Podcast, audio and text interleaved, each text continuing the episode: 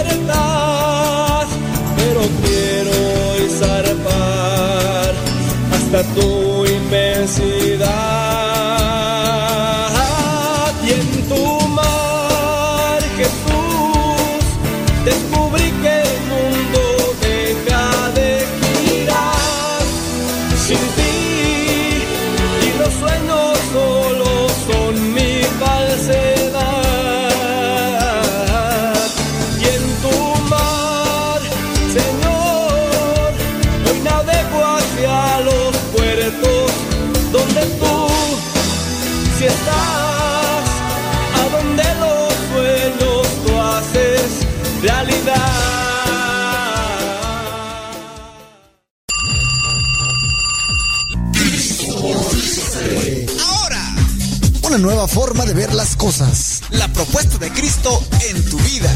Porque nuestra tarea no solamente es informar, sino formar espíritus a imagen de Cristo. ¿Estás listo?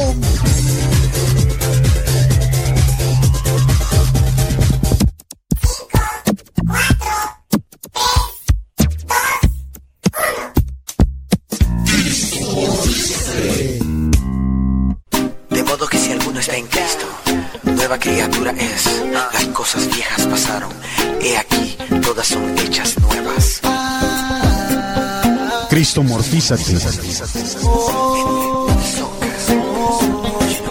Si estás en Cristo, las cosas pasadas. Señoras y señores, chiquillos y chiquillas, chamacos y chamacas, saludos a Mario Villegas, gracias, saludos a Carmen Rosa Mercedes, gracias. Gracias Radio María México. Saludos a todos los que nos escuchan allá en Tabasco, en Culiacán, Sinaloa, en San Luis Potosí, en Puerto Vallarta, en Mérida, en Puebla, en Cuernavaca, ahí en Guadalajara. Radio María México, les agradecemos. No importa ahí en Culiacán que nos dejen solamente una hora. No importa, vamos a echarle rayas a Tigres, señoras y señores. El día de hoy es día sábado 14 de octubre. Sábado 14 de octubre. Vamos aquí a poner toda la carne en el asador porque ya estamos recibiendo sus mensajes, sus preguntas, sus dudas, sus quejas, sus sugerencias. De todo vamos a tratar aquí de llevar a cabo en el programa Cristo Morfízate. ¿Que por qué le pusimos Cristo Morfízate? Sencillo, porque nosotros queremos alcanzar lo que hizo San Pablo. San Pablo en algún momento, carta de los Gálatas, capítulo 2, versículo 20, llega a decir, ya no soy yo quien vive, es Cristo el que vive en mí. Y ya no soy yo quien vive, es Cristo el que vive en mí. Que nosotros podamos ya reflejar en nuestras actitudes, nuestra manera de pensar, nuestra manera de hablar, que reflejemos a Cristo. Por eso es Cristo morfízate. Ustedes han encontrado esa palabra metamorfosis. Bueno, sabemos muy bien que es meta, más allá de la forma. La metamorfosis llega a suceder en las mariposas. Vienen las orugas allá arrastrándose, de repente ya ahí se meten ahí en un capullo y del capullo sale una mariposa. A todo ese proceso de transformación se le llama metamorfosis. Meta del griego más, morfosis más allá. Saludos a Lorena Galván, gracias. Anita Rebelo, gracias. A Lupita Hernández, saludos, gracias. Ustedes nos pueden mandar también sus mensajes a través del WhatsApp de Radio María México. Ahí está Teresita, ya recibiendo los mensajes, pero también pueden marcar y ahí Lupita y compañía van a estar recibiendo sus llamadas y mensajes, peticiones de oración, banco de oración y todo. Ahí recuerden el WhatsApp de Radio María México 33 34 50 15 96 33 34 50 15 96. Ese es el número de WhatsApp de Radio María México. La iglesia, el día de hoy, 14 de octubre, recuerda al Santo Domingo Loricato, sacerdote eremita. También recuerda al Beato Román Lisco, sacerdote y mártir. También recuerda a la Virgen Santa Fortunata, ella fue mártir también. Y por último, la iglesia recuerda a San Calixto I Papa. San Calixto I Papa. Así que si tú eres de las personas que acostumbran a celebrar lo que es su santo o su cumpleaños, bueno, pues les deseamos muchas felicidades a los que se llaman Calixtos. Fortunata, ay, qué afortunata eres. Román o domingo, aunque sea sábado, pues eh, te, deseamos de todas maneras que te la pases muy bien. Sí, sí, si te llamas domingo, pues aunque sea sábado, nosotros te deseamos muchas felicidades. ¿Y qué quieres que te diga? Dijo Jairo. Pues que Dios te bendiga. ¿Qué quieres que te diga? Que Dios te bendiga. Saludos a Socorro del Carmen Aguilar Barrera. Dios les bendiga escuchándonos en internet allá en Chimbote, Perú.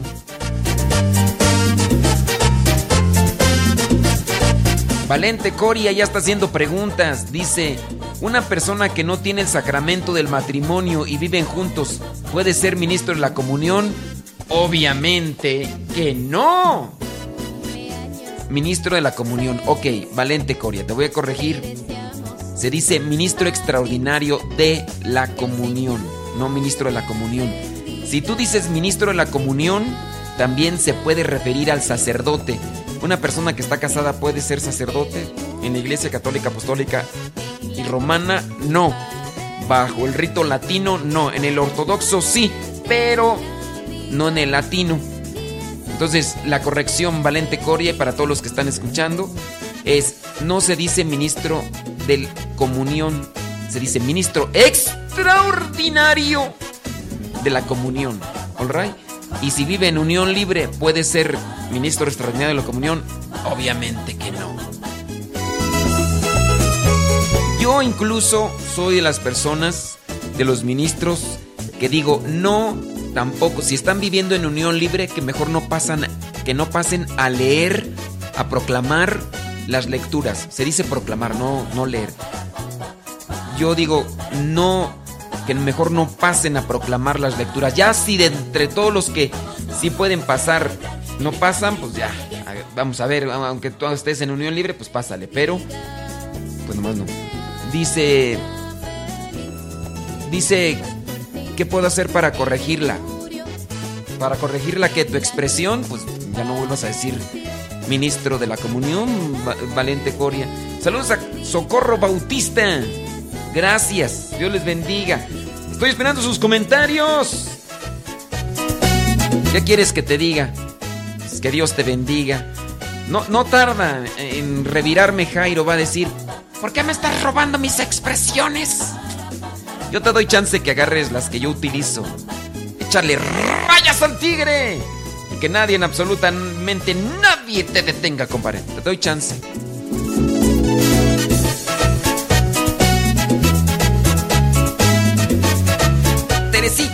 Mándame los mensajes de WhatsApp.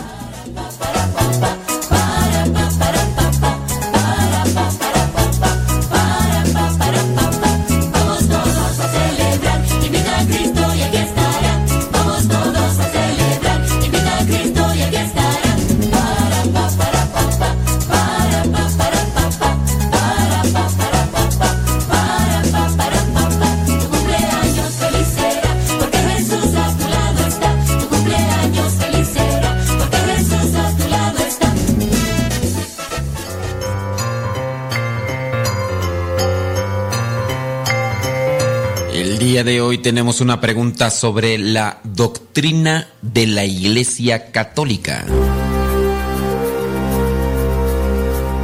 La pregunta es la siguiente. ¿Cuál fue el Papa dentro de la Iglesia Católica, Apostólica y Romana que convocó al Concilio Vaticano II? Yo espero que sepas qué es el Concilio Vaticano II. ¿Quién fue el que convocó al Concilio Vaticano II? ¿El Papa Juan Pablo II? ¿El Papa Pablo VI? ¿O el Papa Juan XXIII? ¿Cuál fue el Papa que convocó al Concilio Vaticano II? ¿Juan Pablo II? ¿El Papa Pablo VI? ¿O el Papa Juan XXIII?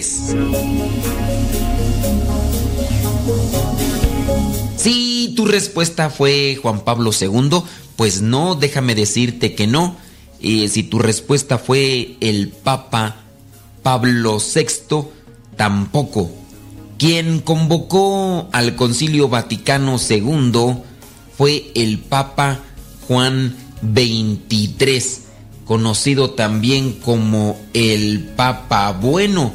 El Papa Juan XXIII muy recordado principalmente por su cortesía, por su sencillez, por su buen humor, por su amabilidad, que fueron las que le hicieron que le llamaran el Papa Bueno. Pero hablando del Concilio Vaticano II, viene a ser este momento histórico dentro de la Iglesia en el cual se reúnen los obispos de la Iglesia y vienen a darse esos cambios sumamente importantes y trascendentes en la iglesia. Dentro de estos cambios que son realmente evidentes está el que se celebre la misa en la lengua vernácula, es decir, si estamos en México, que la misa se celebre en español. Si estamos en Estados Unidos, que la misa se celebre en inglés. Si estamos en Brasil, pues que la misa se celebre en portugués.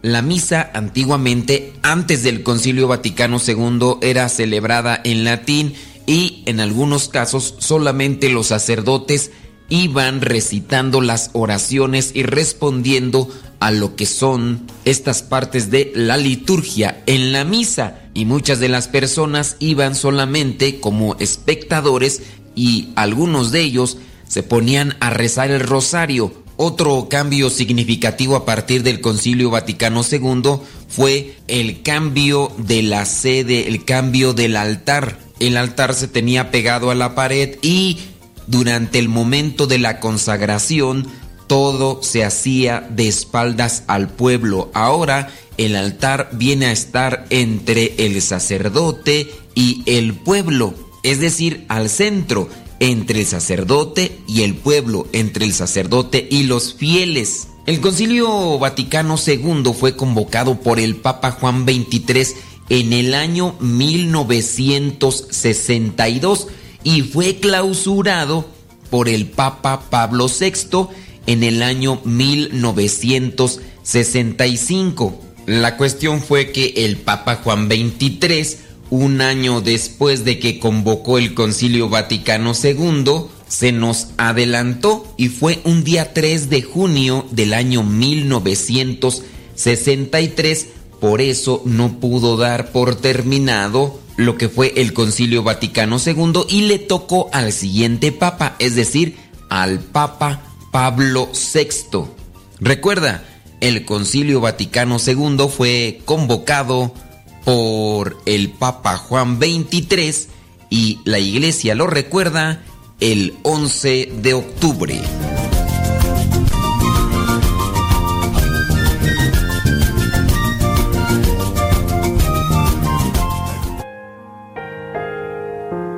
Lupita Cortés nos pregunta, Dice, padre, ¿también se puede decir ministro eucarístico? No. El nombre correcto y propio, según nos lo da a conocer el derecho canónico, en el número 910, es ministro extraordinario de la Sagrada Comunión.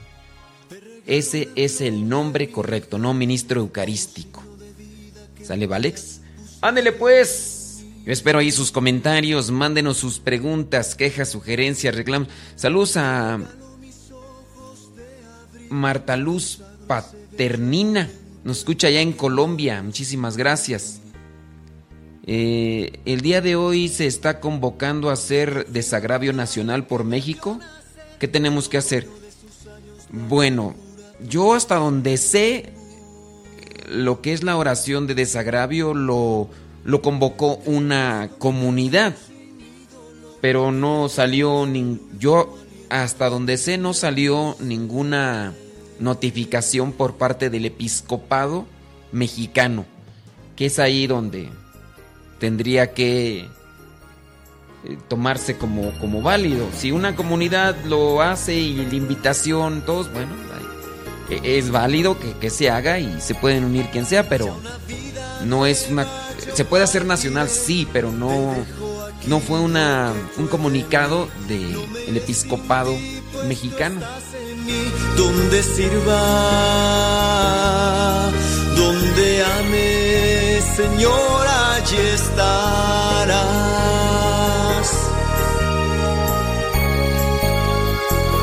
Allí estarás.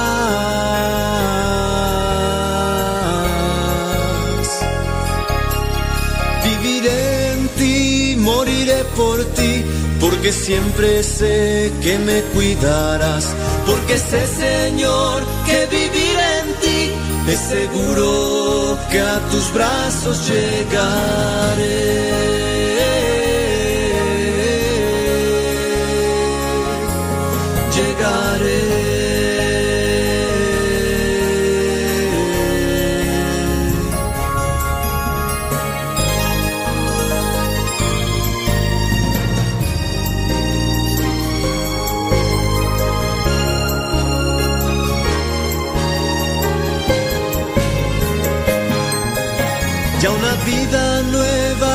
Partiré, te dejo aquí lo que fue de mí.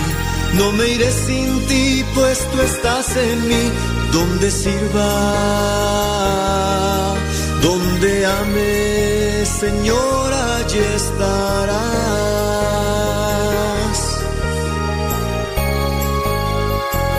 Allí estarás.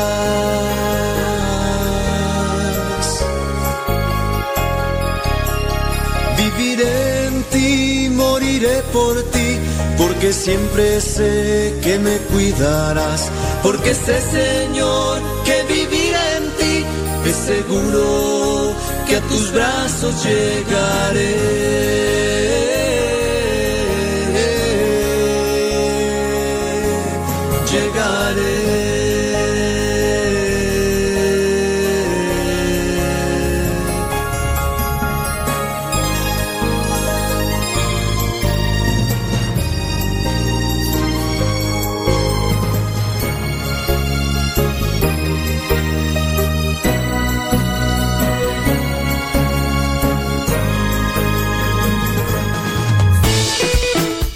Ay, ay, ay, ay, ay. Criaturas del Señor, sábado 14 de octubre. Estamos esperando sus mensajes. Muchísimas gracias a todos los que mandan su mensaje por WhatsApp. Al WhatsApp de Radio María México. Y también hacen las llamadas directamente ahí. A, ahí a, Guadalajara. El número, se los doy rápidamente, es 3367 mil Lada 33. O sea, si estás marcando fuera de Guadalajara, aunque no sé cómo, se marca de celular. Bueno, Lada 33 33 67 mil. Ese es para hablar por teléfono. Eh, ¿Qué dice aquí tú? L. Valenzuela. Le sugiero que venga a visitarnos. Mm. ¿Y tu nieve de qué sabor? Oigan, eh, nos pregunta Raquel Andrade que si es correcto decir bendiciones. ¿Quieren que les dé mi humilde opinión? No creo que es correcto decir bendiciones. Y hay mucha gente que lo acostumbra. Y discúlpenme si pego por acá. Pero a veces somos un tanto flojos para expresarnos. Miren, yo les voy a decir mi opinión. No se encuentra en ningún lugar escrito cómo uno debe de hablar y todo. Pero bueno, sí es cierto, sí e, existe algo que se llama ortografía, gramática. Y nosotros también debemos de tener conocimiento de la cultura general y demás. Miren, cuando uno agarra costumbres porque se le hacen novedosas, porque se le hacen curiosas, uno las adopta y uno quiere dar a entender algo con ciertas expresiones. Hay muchos que dicen diosidencia. Es una diosidencia. En primera esa palabra ni existe. Bueno, sí existe. Es un ente intelectual. Sí existe. La palabra es un ente intelectual. Pero en la gramática no existe esa palabra. No existe esa palabra. Pero hay muchos que, eh, y allí yo incluyo algunos católicos que son populares eh, y que son conocidos. Y entonces dicen, bueno, yo por diosidencia llegué aquí. Fue una diosidencia que me... A ver, deja de decir esas cosas. Esa palabra ni existe. Esa palabra ni existe. Y muchas veces nosotros compartimos expresiones que no existen en la gramática. Y lo único que estamos haciendo es, como por ejemplo, parquear. Déjame parquear el carro. Esa es una expresión mezclada del, del park, el parking y así como, ¿cómo se le dice? Una... Cierto día Ay, ay, ay, este... ¿Cómo se le dice así que, que se mezcle el inglés y el... Es que no es ni... No sé cómo se le llama, pero es una revoltura del inglés y el español. Déjame parquear el carro. Pues ya uno entiende que quieres estacionar el, el, automóvil. Pero pues, no es, Y a veces ya cuando dice, por una diosidencia. Y y pues no. Ahorita Patti Estrada nos está preguntando, dice una duda, ¿existe el purgatorio o no? Sí, existe. Oí un comentario que el párroco de la iglesia a donde yo asisto dijo que no. E incluso mandé decir una misa por las ánimas y él mencionó nuestros difuntos en vez de las ánimas del purgatorio. A ver, es que son los difuntos. Ah, miren, Pati, Pati, no, no te sientas mal por lo que voy a decir, pero el difunto y las ánimas del purgatorio vienen a ser lo mismo, son sinónimos. Aunque tu pregunta es, ¿existe el purgatorio? Sí, existe. Si el sacerdote, ¿qué fue lo que te dijo el sacerdote? Dijo, el sacerdote dijo que no existía el purgatorio, entonces ¿para qué hacía la misa? Yo espero que, a veces no malentendamos las cosas. Aquí, ustedes cuando ven este tipo de cosas, Pati Estrada, eh, mi recomendación es que vayas directamente con el sacerdote que tiene ese tipo de pronunciamiento. Porque si me preguntas a mí, yo te digo conforme a la doctrina de la Iglesia Católica y te lo fundamento con el catecismo, que sí existe el purgatorio y hay textos bíblicos que refieren este lugar de purificación, aunque no aparece la palabra purgatorio. Así que yo sí, si tú escuchas a este cura que dice que no existe el purgatorio, al final de la misa trata de ir con él y así para cualquier situación que el sacerdote dijo una cosa que tú no entendiste bien o que te confundió, al final de la misa ve con él y dile, a ver padre, discúlpeme. Este, usted dijo esto y a mí, pues yo la verdad, así como que acláreme. Porque si el sacerdote dijo que no existe el purgatorio, o a lo mejor eso fue lo que tú entendiste. Y, y aquí es donde nos cuatrapeamos todos. ¿Ok? Pero entiendan la palabra difunto. ¿Qué significa la palabra difunto? El que cumplió... A ver, vámonos al diccionario. Aquí es donde vamos a entrar. Vámonos al diccionario de etimologías, que es el que nos va a ayudar. Mira, etimología de difunto. ¿Qué es difunto? Ya aquí encontramos en el diccionario la palabra difunto. Antes defunto. Viene del latín defunctus, participio del verbo defungir, ejecutar, cumplir prefijado sobre el verbo fungir, desempeñar, cumplir y terminar. Así, encontramos propiamente que la palabra difunto significa en origen el que ha cumplido, el que ha terminado. Y es uno de tantos... Eh, ok, eso ya lo demás ya está. Entonces la palabra difunto es el que ha terminado, el que ha cumplido. El difunto ya terminó, ¿qué? Terminó con su vida en este mundo. Viene la otra Pidamos por él para que le vaya bien y... Entonces, difunto. ¿Por qué se les dice ánimas? Porque la palabra ánima en latín significa alma. Cuando nosotros nos morimos, se queda en este mundo el cascarón, el cuerpo, y viene a descomponerse. Lo que se va ante la presencia de Dios es el alma. Y aquí la pregunta de algunos, ¿qué diferencia hay entre alma y espíritu? En el ser humano existe solamente alma espiritual. A veces nosotros por expresiones decimos alma, a veces decimos espíritu, pero en consecuencia es una sola. Entonces el alma espiritual se va ante la presencia de Dios y ya viene a recibir su juicio. Si esta alma espiritual necesita purificación, llega al purgatorio por eso se les dice ánimas benditas. Benditas porque están a un paso ya de entrar a la presencia de Dios. Ánima, alma. Ánima en latín significa alma. Las almas del purgatorio, porque están en el purgatorio. Yo espero que con este tipo de correcciones no se me vayan a, sentir y a ofender. Me dice Teresita que tenemos que ir a una pausa. Vámonos a una pausa. Y ya regresamos en el programa Cristo Morfízate aquí por Radio María México.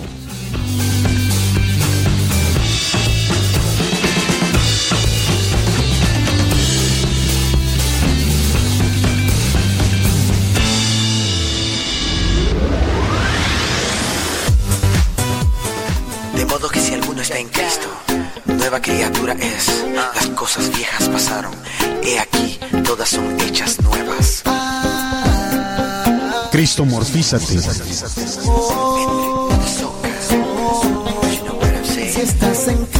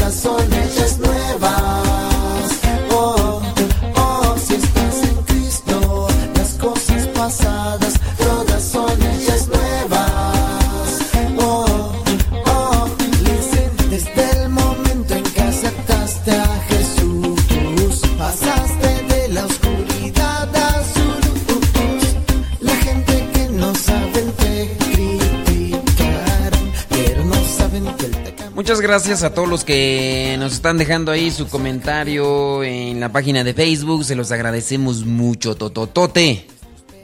Eh, ¿Qué más? A los que están allí, eh, escuchándonos en Facebook. Recuerden que tenemos nuestro canal de YouTube por donde también se está transmitiendo, que es Modesto Radio. Modesto Radio, si nos quieren seguir. Ahí también. Por el Twitter nos pueden seguir, por Instagram nos pueden seguir. Y estamos transmitiendo a Radio María México. Hoy sábado 14 de octubre estamos en vivo y a todo color.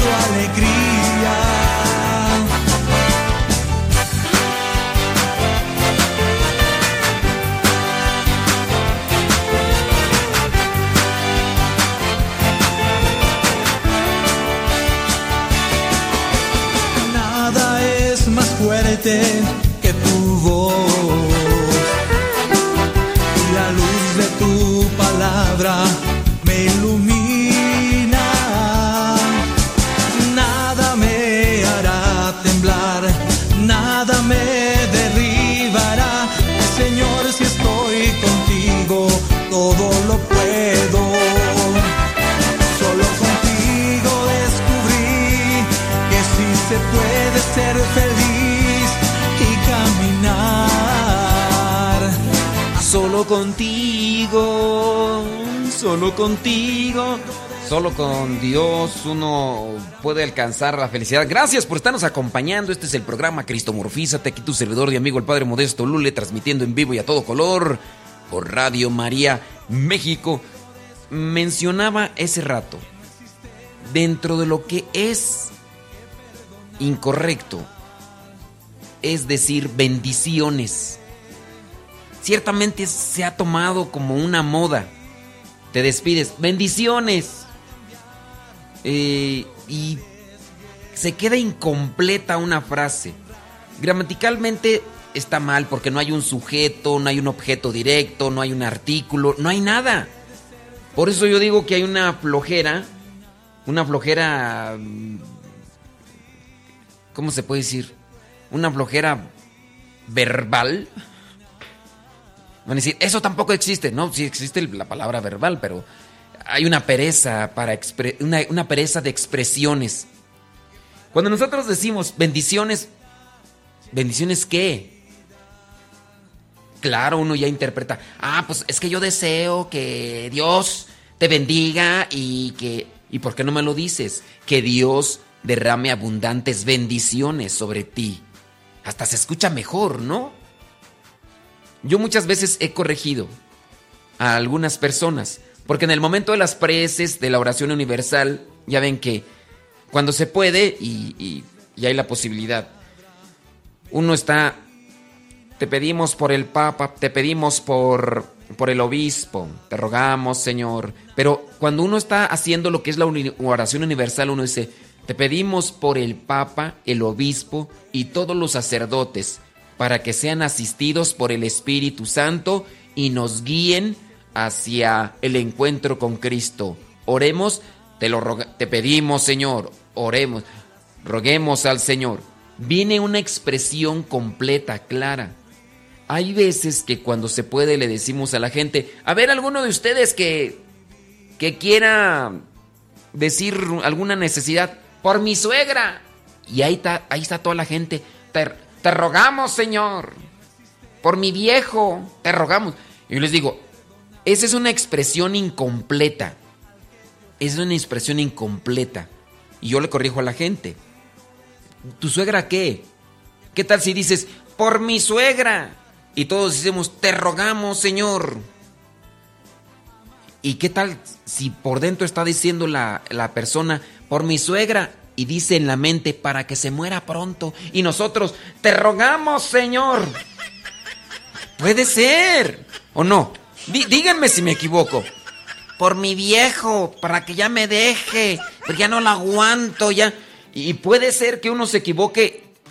Entonces, por eso yo les invito a que cuando hagan una petición y estamos en misa, eh, si van a hacer una petición, la hagan clara. Para que quede. ¿Qué tal? Por ejemplo, eh, se quedan ahí las cosas. Bendiciones. ¿Bendiciones qué? Diga que Dios derrame abundantes bendiciones o te da pereza, te da flojera. Hemos adoptado muchos términos para acortar expresiones y frases.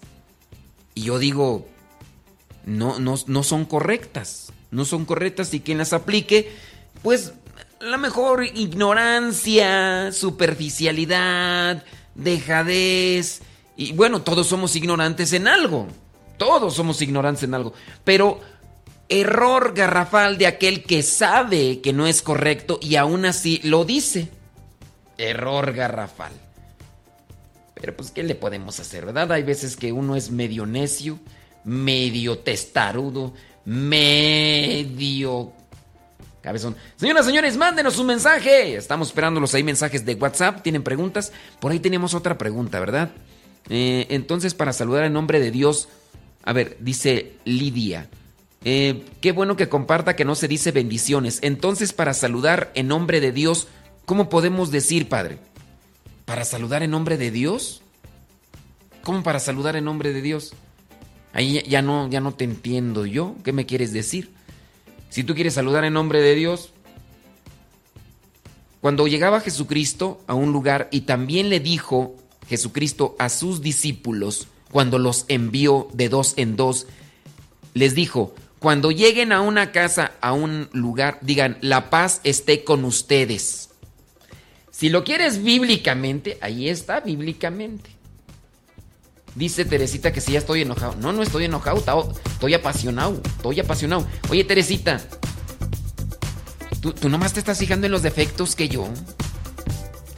Dice Leonarda, dice, Padre, muchas gracias, porque es verdad todo lo que nos está corrigiendo. Todas estas expresiones. Bueno, pues ahí se los digo. pero Teresita se está fijando en los defectos. Teresita, ahí te va esta metáfora, nomás para que. Nomás para que te eches ese, ese trompo a la uña.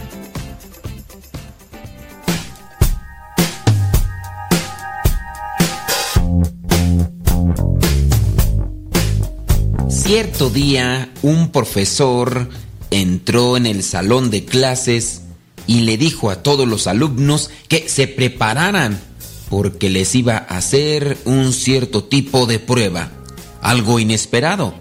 Los alumnos se comenzaban a mirar unos a otros pensando de qué se trataba la prueba. El profesor se dirigió al lugar de cada uno de sus alumnos fue dejando una hoja y les pidió que no voltearan la hoja. Estaba boca abajo. Así era la costumbre de aquel profesor. Hasta que él daba la indicación tenían que voltear la hoja y mirar de qué se trataba la prueba o el examen.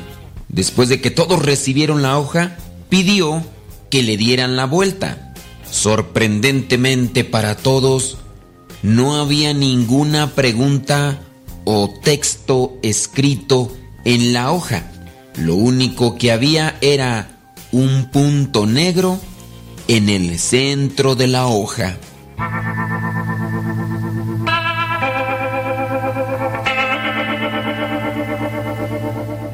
Sí, así como lo escuchas, había un punto negro en el centro de la hoja.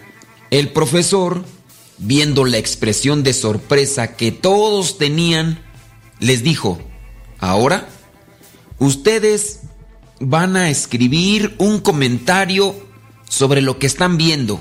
Todos los alumnos, un tanto confundidos, comenzaron entonces a escribir y a plasmar lo que primero les venía a la mente. Terminado el tiempo, el profesor recogió las hojas se puso delante de la clase y comenzó a leer todo lo que sus alumnos habían escrito. Todas las pruebas, sin excepción, describían lo que era el punto negro. Algunos querían dar explicaciones de la presencia de ese punto negro en el centro de la hoja. Otros se dedicaban a ahondar qué era lo que supuestamente veían dentro de ese punto negro. Todos los alumnos estaban en silencio. El profesor comenzó a explicar. Miren, esta prueba no va a contar como tal para sus calificaciones. Solo sirve de lección para todos. Por lo que veo, nadie, pero nadie de ustedes en este salón me ha escrito algo sobre la hoja en blanco. Todos se centraron en el punto negro. Todos describieron cosas sobre el punto negro. Mi petición fue, escriban algo con respecto a lo que ven. Y nadie ha dicho nada sobre la hoja en blanco. Miren, esto en sí es lo que nos ocurre en nuestras vidas en la vida de cada uno, en la vida de pareja, en la vida de familia, en la vida, también en la sociedad y en la vida de grupo, nos dedicamos a ver los defectos. Digo defecto porque solamente vimos lo que nos llamó la atención, pero no hemos hablado de lo que es lo blanco. Ya tenemos todo tan común, tan normal y no hacemos un elogio, no damos una alabanza, no hablamos de lo que para nosotros es normal. Hablamos solamente de lo que nos llama la atención y regularmente viene a ser aquello que es el punto negro, las debilidades, los defectos. Conviene pues desde ahora tratar de centrarnos en lo que son las cosas que aparentemente son normales, que podamos hacer un elogio de las virtudes de aquella persona que todos los días expone su buen carácter, su buen gusto, su generosidad, su amabilidad, su alegría, y no enfocarnos en aquel punto negro, en aquella manchita en su vida o defecto o debilidad, que es lo que en ocasiones nos llama la atención porque sobresale de lo normal. Saben, todos los hombres somos una página en blanco en la que debemos escribir nuestra propia historia, construida a base del desarrollo de los muchos talentos que Dios nos ha dado. Esta es nuestra gran responsabilidad, pero también nuestra mejor honra y satisfacción.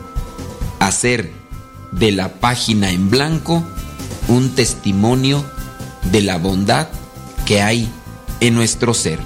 No nos enfoquemos en los defectos, enfoquémonos en las virtudes de los demás y trabajemos en nuestra vida para que esas virtudes sean también un foco atrayente en los otros.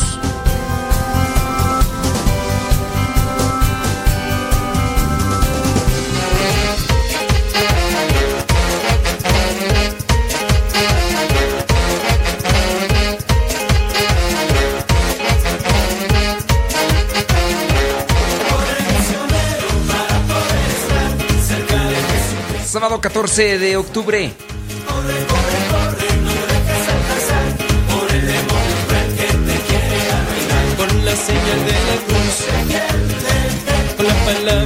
Dice Carlos Isaías que muchas veces decimos bendiciones porque nos da vergüenza decir la expresión o la frase completa.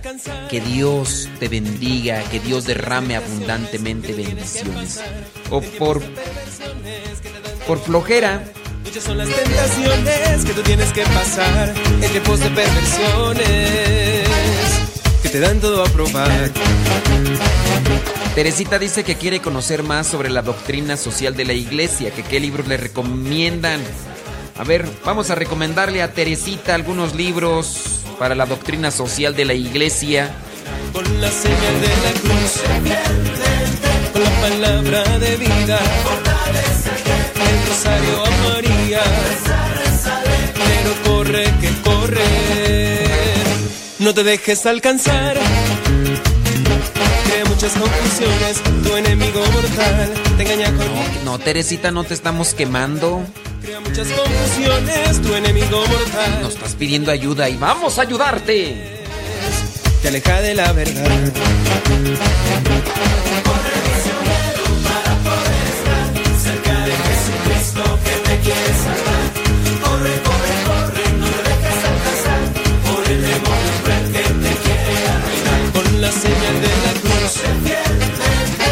Palabra de vida, el rosario a María, pero corre que corre, no te dejes alcanzar, no dejes las oraciones, suplicando a Dios piedad, para no caer en pasiones, a sobras de caridad, no dejes las oraciones, suplicando a Dios piedad, para no caer en pasiones. Escucha este canto, Teresita.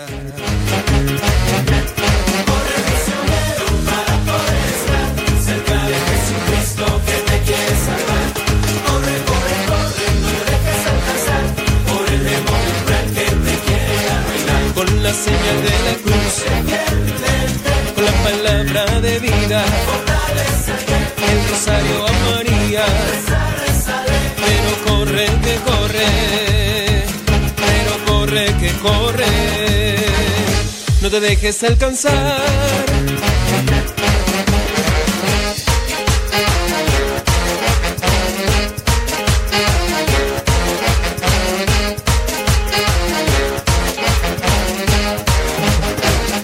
Teresita. Oye, nos, están mandando sus mensajes y se los agradezco mucho. Y nos hacen una, una pregunta. Dice que un sacerdote en cierta iglesia, al momento de la consagración, pide a los presentes que manden a sus niños al altar, bueno, al presbiterio. El presbiterio es esta parte de piso más elevada donde está el altar. El altar es donde se lleva a cabo lo que es la consagración, la preparación de los dones y la consagración. Entonces, esta persona pregunta que si es correcto, que si es correcto que el sacerdote llame a los niños y que al mismo tiempo agarren la hostia consagrada en ciertos momentos de la consagración.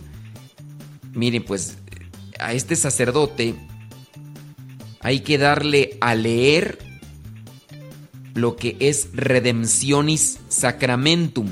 Lo que se puede y no se puede hacer en la misa, ustedes lo van a encontrar ahí en redemptionis.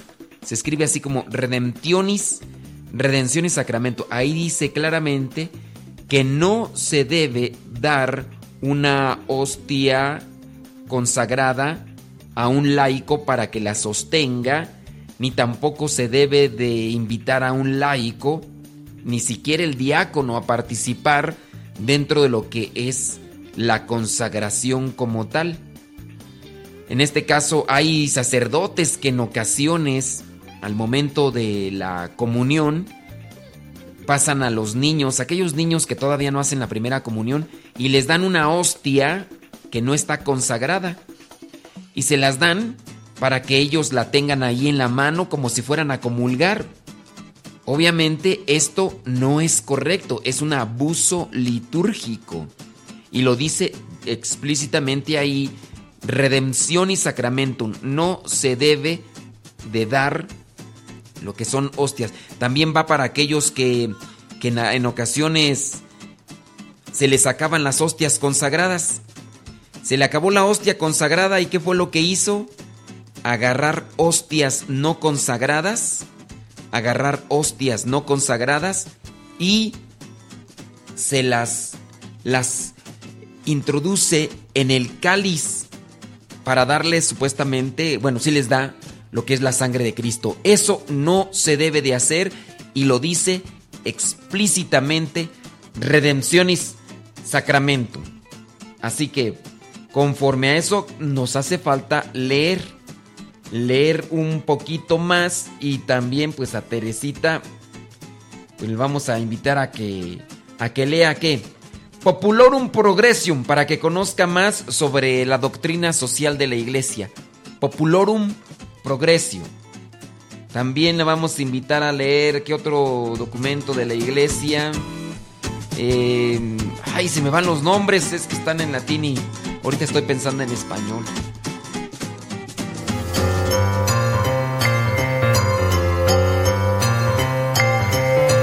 Vámonos con una pregunta bíblica el día de hoy, así que pon mucha atención. Es una pregunta muy sencilla y que me imagino que te la sabes eh, y la vas a responder de manera inmediata.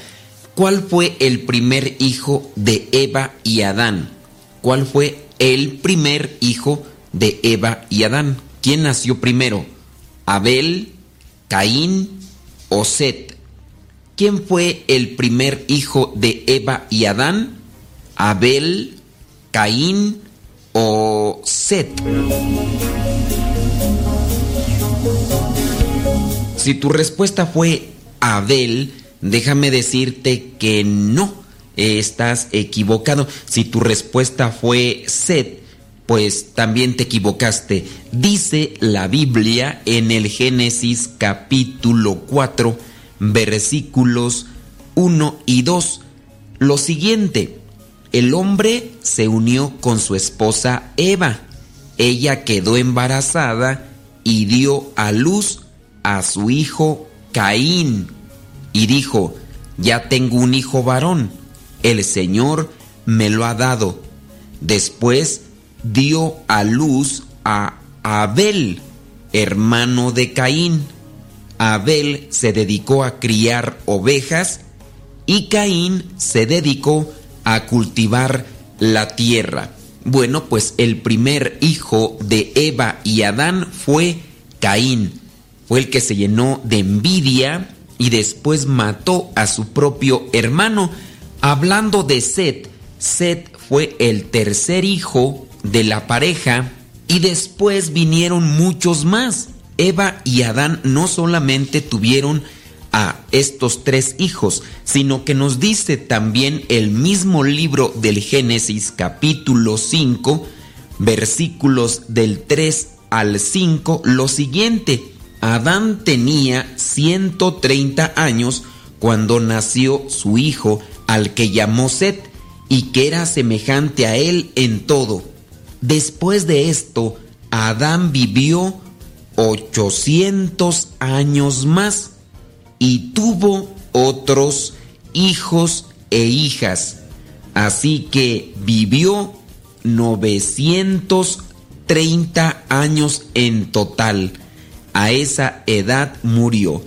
Adán murió a los 930 años y dice la Biblia que tuvo otros hijos e hijas, los cuales no sabemos sus nombres. Pero la trivia del día de hoy consistió en saber quién fue el primer hijo y fue Caín. Así que ya lo tienes presente para que estés listo en las siguientes trivias y así puedas responder con mayor facilidad.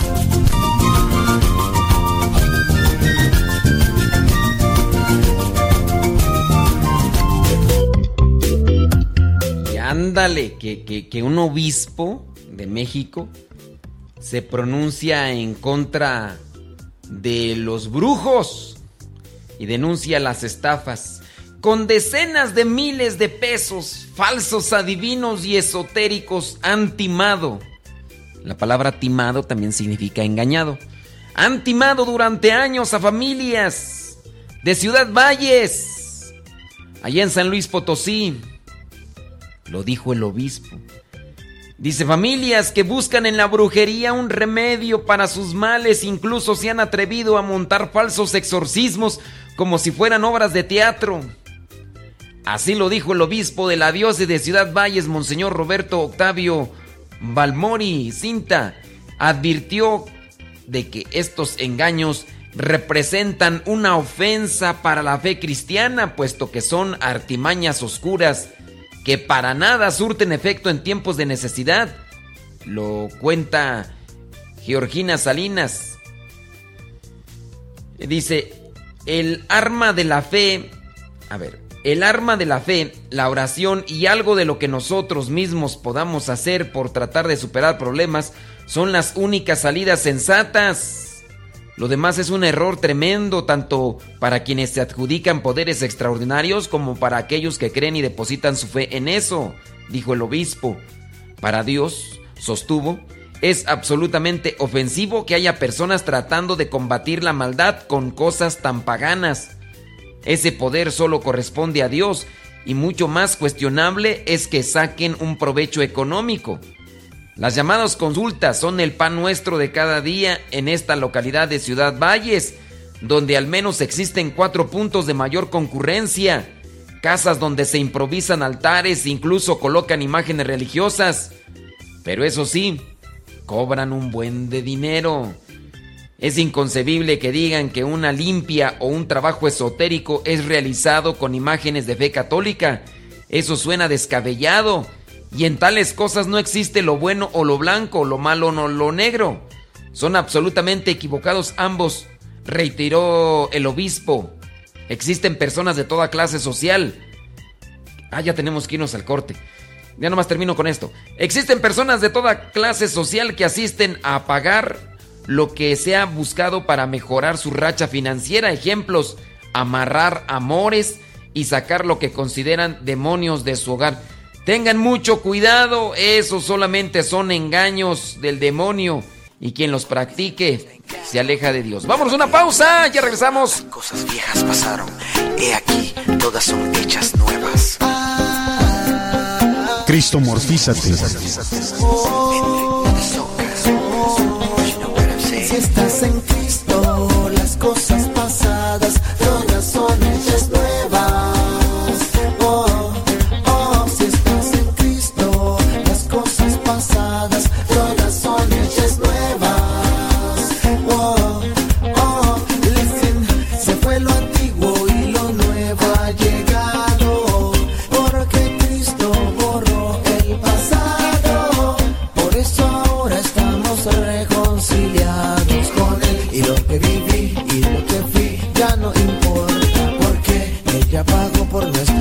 pecados y fue crucificado. Venció a la muerte y al tercer día resucitó. Si estás en Cristo, las cosas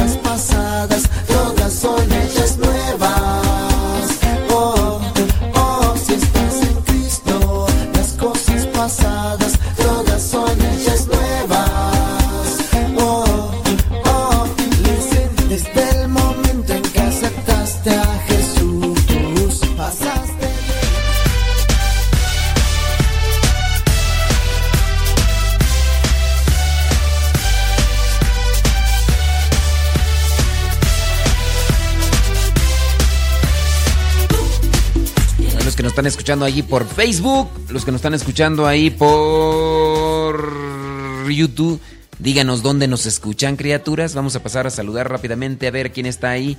Mm, Javier Aguilar y los Guerreros de Cristo. Saludos. Saludos, Esperanza, Viviana Sánchez, Tlazuino. Dice, llevo casi más de media hora buscándolo por internet y ya lo encontré. Ahí vamos a entrar. Válgame Dios. Saludos a Conchi Alvarado. Dice, padre, es verdad que no es correcto decir solo bendiciones. Ya dijimos que no es correcto, ni gramaticalmente, ni... Saludos a Bruno Frank. Nos escucha, dice que especial... eh, desde Atlisco, Puebla. Ese... Ok. Eh, vamos a estar el día de mañana allá por Huejotzingo, Puebla. Por si nos pueden acompañar, por allá los vemos.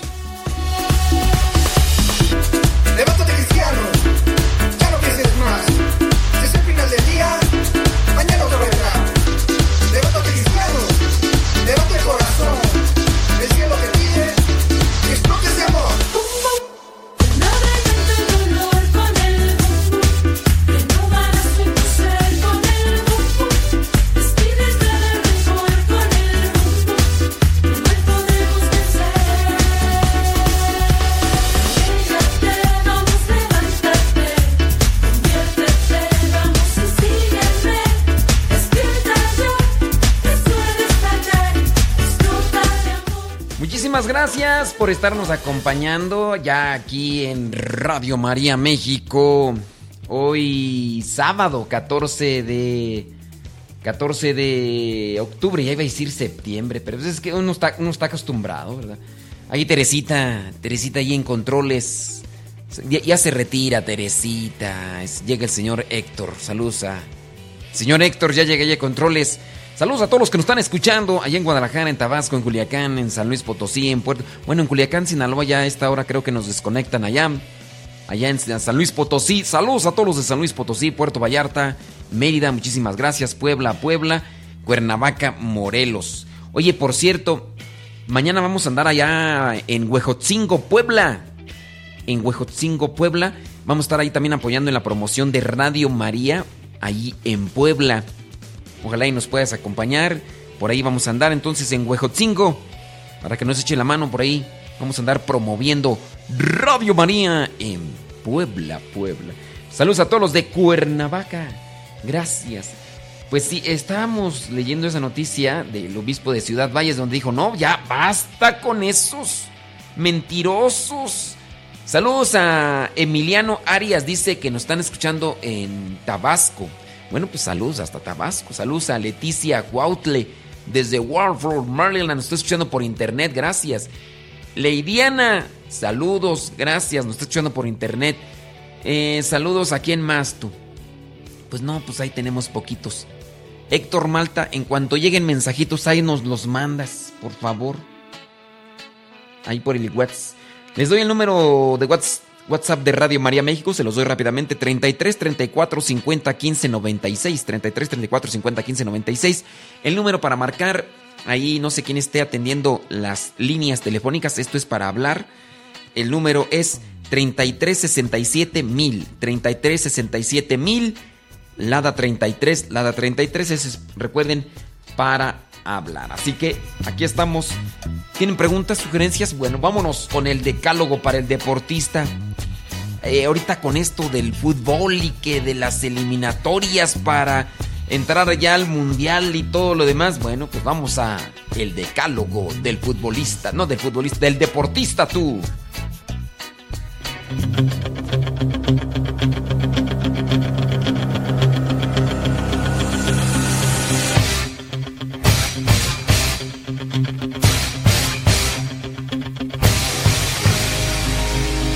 Hoy que el juego está tan de moda, creo que es conveniente sacar un decálogo para los deportistas. El decálogo son 10 mandamientos o 10 estatutos o 10 reglamentos como lo quiera usted ver.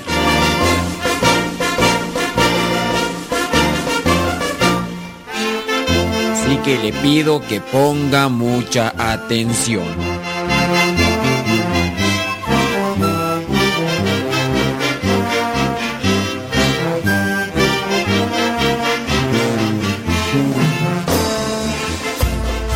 Estos son los 10 pasos, las 10 reglas, los 10 mandamientos para el deportista.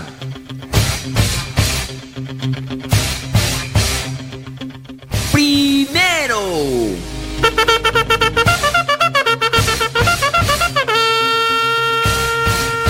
Jugar con empeño aunque el partido esté perdido.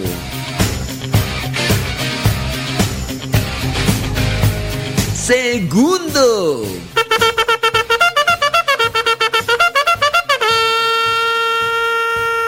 Aprender el arte de ganar y saber perder serenamente.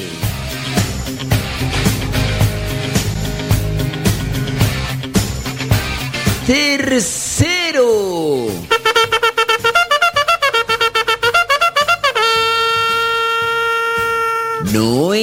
Nunca y saber reconocer sus propias fallas.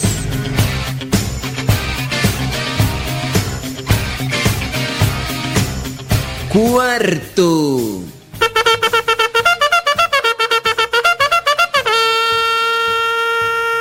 Ser fiel a los compañeros de equipo y saber ayudarles siempre.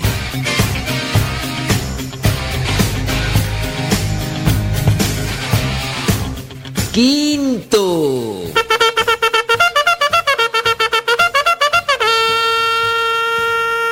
Estar siempre dispuestos a dejar al compañero en mejor puesto.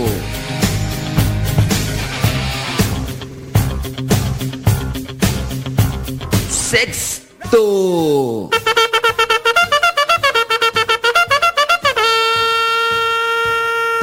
Creerse imprescindible. Hacerse más bien útiles a los demás.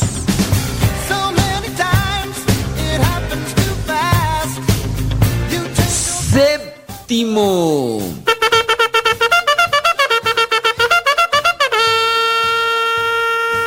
Jugar con cortesía y caridad.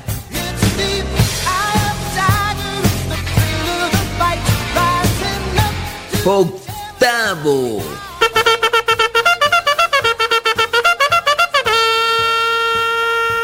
No criticar ni al árbitro, ni a los compañeros, ni al entrenador.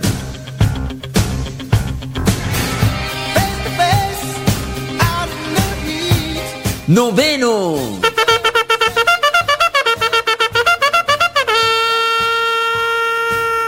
Saber ser apóstol de Cristo aún en el juego.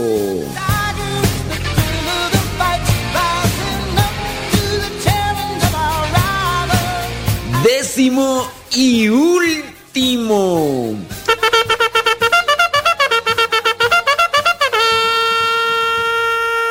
Jugar siempre con una sonrisa en sus labios.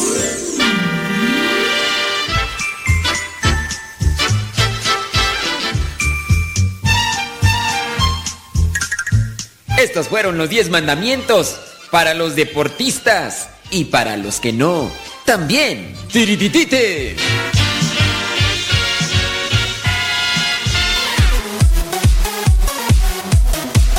Este es el programa Cristomorfízate, sábado 14 de octubre por Radio María, México. Gracias por estar ahí presentes, acompañarnos. ¿Ya estás recomendando este programa? Estamos todos los sábados. Todos los sábados, de 1 a 3. Aquí en Radio María México con el programa Cristomorfízate. Y los días lunes con el programa Alegre la Mañana a las 7 de la mañana. Así que espero que nos recomiendes y tratamos de hacerte agradable el momento, el tiempo, si es que regresas a tu casa, si es que estás en el trabajo, si es que estás comiendo, esperamos también hacerte agradable el momento. Emiliano Arias dice que utiliza los cantos de los misioneros servidores de la palabra para la misa. Ay, Emiliano Arias Hernández, pues creo que andas muy mal. Hay que saber cuáles son los cantos litúrgicos. No porque hablen de Dios uno los puede meter en la misa. Te hace falta ver más clases de liturgia. Y sí, hay que distinguir muy bien entre lo que son los cantos propios para la liturgia. ¿Cuáles son los cantos litúrgicos? ¿De qué manera distingues un canto litúrgico? Si no distingues los cantos litúrgicos, pues ya desde ahí vas a andar bien perdido. Te hace falta ver más. Te hace falta escuchar más Radio María México. Porque cada latido adora a su Señor.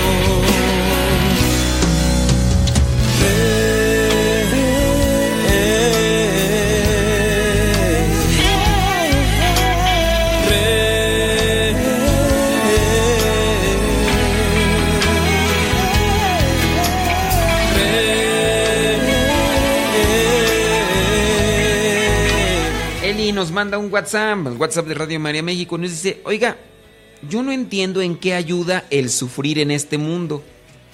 Jesús dijo en su palabra que dichosos los que sufren, pues de ellos será el reino de los cielos. ¿Quiere decir que el que no sufre no vaya? No, eh, tú, tú lo entiendes así. Pero, a ver, tomo tus palabras, Eli.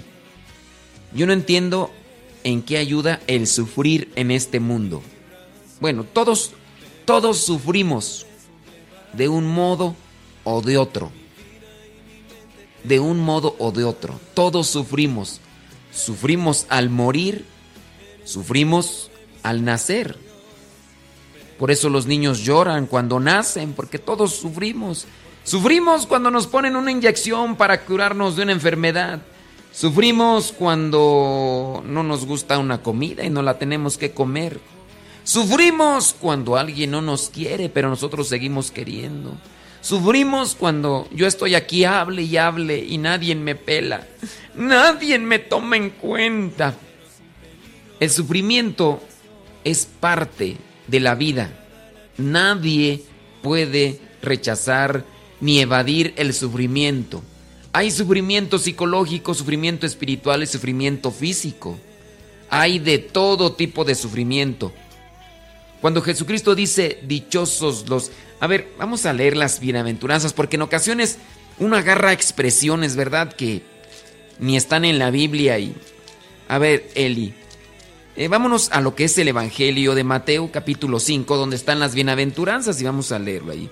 Dichosos los que tienen espíritu de pobres, porque de ellos es el reino de los cielos.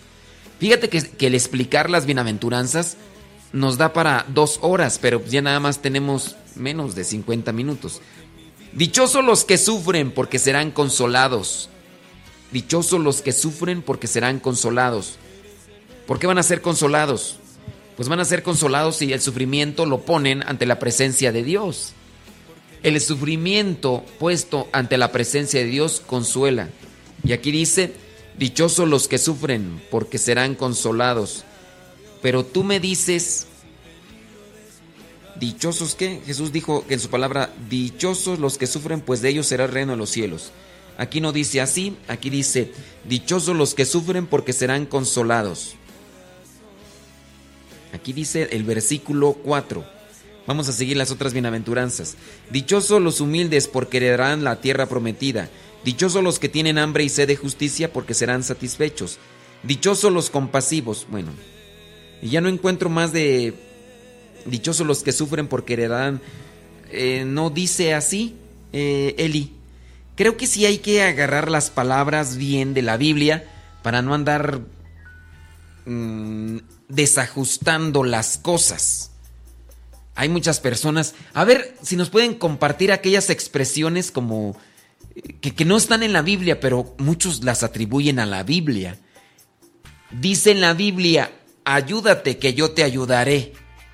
Esa es una, ¿verdad? Héctor, ¿te sabes alguna expresión popular que la gente en, enlaza con la Biblia? Una de esas es, como dice en la Biblia, ayúdate que yo te ayudaré. Otra, ¿cuál podría ser, Héctor? Hay muchas, nada más que ahorita no las tengo por ahí. Eh, ¿Cuál será tu? Hay otra. Ah, sí, como dice en la Biblia, a Dios rogando y con el mazo dando. En la Biblia no dice eso, pero hay gente que, que dice, que, dice que, que dice la Biblia y pues no, no dice en la Biblia. Hay que irnos al texto bíblico para no andar ahí desajustando las cosas. Todos sufrimos. Dichosos los que sufren porque serán consolados. Pero ten presente, no nada más por recibir, por tener un sufrimiento vamos a recibir consuelo. El consuelo se recibe cuando uno ese sufrimiento lo pone ante la presencia de Dios, que era lo que hacía Jesucristo.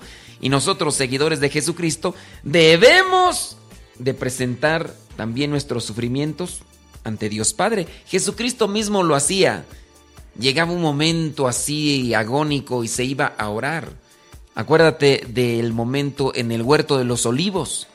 Ahí sentía angustia de muerte. Y entonces va a orar y le reprocha a sus discípulos, ni siquiera una hora pueden estar despiertos. Y se retiraba nuevamente a orar y otra vez regresaba y los encontraba. Ni, no pueden estar despiertos. Y se retiraba otra vez a orar. Uno de los evangelios dice que Jesucristo sudaba como gotas de sangre, imagínense. Pues sí, todos sufrimos, todos... Bueno, entonces a Eli, pues ya le respondimos a Eli. Digo, me llamó la atención su comentario. Si ustedes tienen algún comentario, pregunta, sugerencia, recuerden, el programa Cristo Morfista, su servidor y amigo el Padre Modesto Lule de los Misioneros servidores de la palabra. Y hablando de los brujos, hablando de los curanderos, de lo que ya nos hablaba el obispo de Ciudad Valles, vámonos.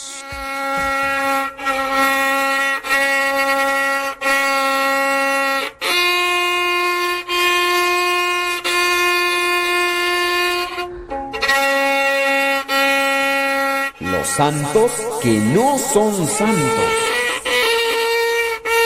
La Iglesia Católica ha reconocido una gran cantidad de santos en todo el mundo. Estos han sobresalido no tanto por hacer cosas extraordinarias, sino más bien por hacer de lo ordinario algo extraordinario. Los santos han demostrado que la vida puede dar fruto a pesar de las heridas y lesiones, de los fracasos y desgarramientos, sin que estos nos destruyan. No solo logran ser santos por méritos propios, más bien porque se han acogido a la gracia de Dios y han luchado la buena batalla en este mundo. No es fácil declarar santo a una persona. Esto lleva años de estudio de su vida y de sus acciones en este mundo. En la historia del cristianismo las personas se han dirigido a los santos siempre que se encuentran en apuros. Han levantado iglesias en su honor y han peregrinado hasta ellas para implorar ayuda a sus tribulaciones. Los santos, aclaramos, no son obradores de milagros, sino solo intercesores ante Dios. De aquellas personas que piden ayuda en medio de su necesidad. En cierta manera, los santos ayudan a los demás para que obtengan algún favor de parte de Dios. Y esta no es una idea de nuestros tiempos, ya la Sagrada Escritura lo menciona. Por ejemplo, la cantidad de milagros que realizaron los apóstoles.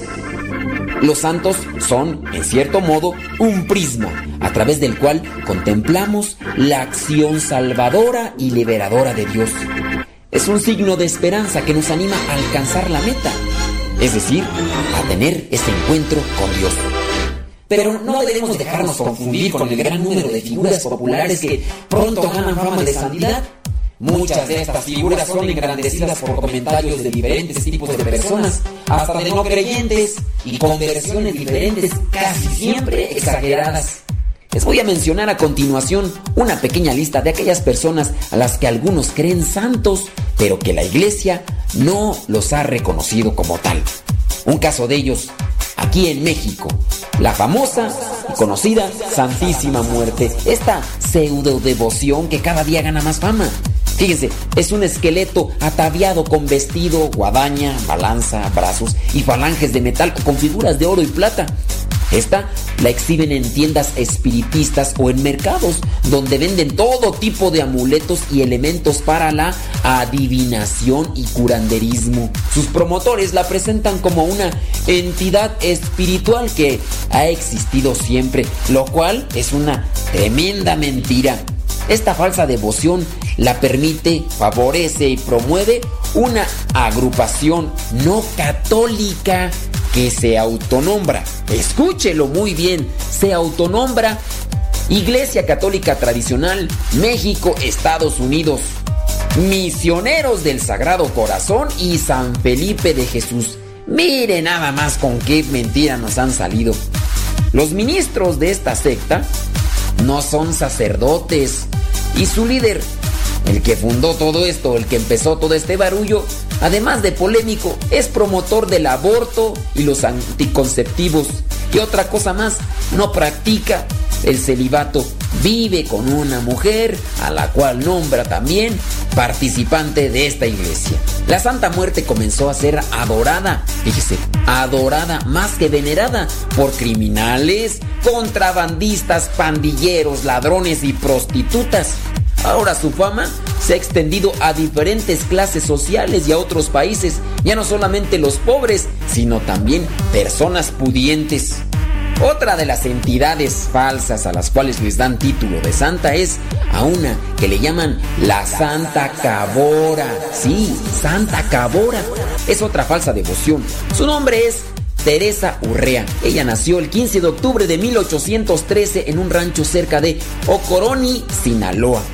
Teresita, como la llamaban, comenzó a tener en su adolescencia ataques epilépticos, decía tener visiones y se ufanaba de predicar el futuro y realizar curaciones. Ella pronto ganó fama de santa en la región. Para mayo de 1890 el pueblo se levantó contra el gobierno del estado y proclamaron el nombre de Teresa como la viva intercesora de las demandas presentadas. El gobierno rápidamente la prendió para que no armaran más alboroto y la deportó del país. Ella murió fuera del país de tuberculosis a la edad de 32 años. Fue después de su muerte cuando se comenzó el culto a esta falsa santa, la Santa Cabora. Otra falsa devoción es la que le hacen al Santo Niño Fidencio. Sí, su nombre es José Fidencio Cintora Constantino. Él nació en el año 1898, cerca de la villa de Yuriria, Guanajuato. A la edad de 23 años, en el año de 1921, cuando en compañía de su hermano se fueron al Espinazo, Nuevo León. Esta persona, desde muy joven, demostró habilidad para curar animales por medio de hierbas y ungüentos pero fue hasta el 15 de agosto de 1927 cuando a Fidencio se le indicó en una supuesta revelación que debía ayudar a sus hermanos. Su fama se propagaría por todo México. Sus seguidores comenzaron a llamarle Niño Fidencio, con referencia directa al Niño Jesús, que es Dios. Sus seguidores creen que antes de morir dejó dicho a sus discípulos que de ultratumba se comunicaría con ellos a través de mediums espiritistas y a los que se dicen beneficiarios de esta comunicación con el muerto Fidencio se hacen llamar cajitas. A los que viven en el norte del país de México, aguas. Con esta falsa devoción del santo niño Fidencio o con las personas que se hacen llamar cajitas. Otro varón que le dan el título de santo es al famoso San Juan Soldado. Juan Castillo Morales era un soldado de Tijuana, Baja California, que fue sentenciado a muerte, acusado de homicidio. Nunca reclamó ningún tipo de derecho. La señora a la que le habían matado a su niña mencionó que Juan Castillo no era el culpable y constantemente le llevó flores al lugar donde lo fusilaron. Con el tiempo la gente comenzó a pedirle milagros y su fama fue creciendo. Su historia se remonta a los años 40. A él se acogen mucho los que pasan al otro lado, es decir, los inmigrantes. Mucho cuidado con esta falsa devoción a San Juan Soldado. Y vaya que hay falsas devociones. Por ahí también se menciona de Jesús Malverde, el santo de los narcotraficantes. La leyenda dice que nació el 24 de diciembre de 1870 en Sinaloa. Su nombre fue Jesús Juárez Mazo. Debe su sobrenombre a su mala reputación y a la costumbre de esconderse en lugares y ponerse hojas de plátano para robar ganado. De esta conjugación nació el nombre de Mal Verde. Su figura se da en la época del porfiriato. Él muere el 3 de mayo de 1909. Su figura se acerca más a la de un Robin Hood moderno. Se dice que un 85% de los narcotraficantes pide su intercesión para poder trasladar su mercancía hasta su origen. Háganme el favor. Bueno, por toda América Latina se dan diferentes manifestaciones de personas o figuras no santas. Por ejemplo, en Argentina y en Chile se conocen a la difunta Correa, el Guachito Gil, Rodrigo el cantante, incluso al futbolista Maradona lo catalogan ya de santo. Por ahí anda su iglesia. En Venezuela se menciona a María Lienza, y en Guatemala a Masimón o Mashimón, como lo nombran algunos. Esto lleva a aclarar que la Iglesia Católica no proclama irresponsablemente a los santos, sino solo a aquellos que, después de un largo proceso de estudio y oración, considera dignos por su vida de entrega a Dios. La Iglesia no juzga el destino de la multitud restante de difuntos, pues su misión es servir como madre para comunicar la gracia y la vida de Cristo antes de que sus hijos mueran y rezar por ellos después. Los falsos santos se deben distinguir de los verdaderos, pues no hay razón para venerarlos. Y los verdaderos no deben ser mezclados con supersticiones. Solo es válido admirar a un santo si éste nos inspira a vivir heroicamente el Evangelio de Jesucristo. Los santos son los que han luchado el buen combate de la fe y han merecido la corona prometida. Y al venerarlos, hemos de ver en ellos la prueba de que nosotros también podemos llegar a ser santos. Por último, recuerda que los santos no interceden para que hagas daño a los demás. Busca conocer tu fe y no te dejes engañar por cualquier cosa que te presenten como milagrosa. Si tienes algún comentario, búscame en las redes sociales. Mi nombre es Modesto Lule. Soy sacerdote misionero del Instituto Servidores de la Palabra. Dios me los bendiga.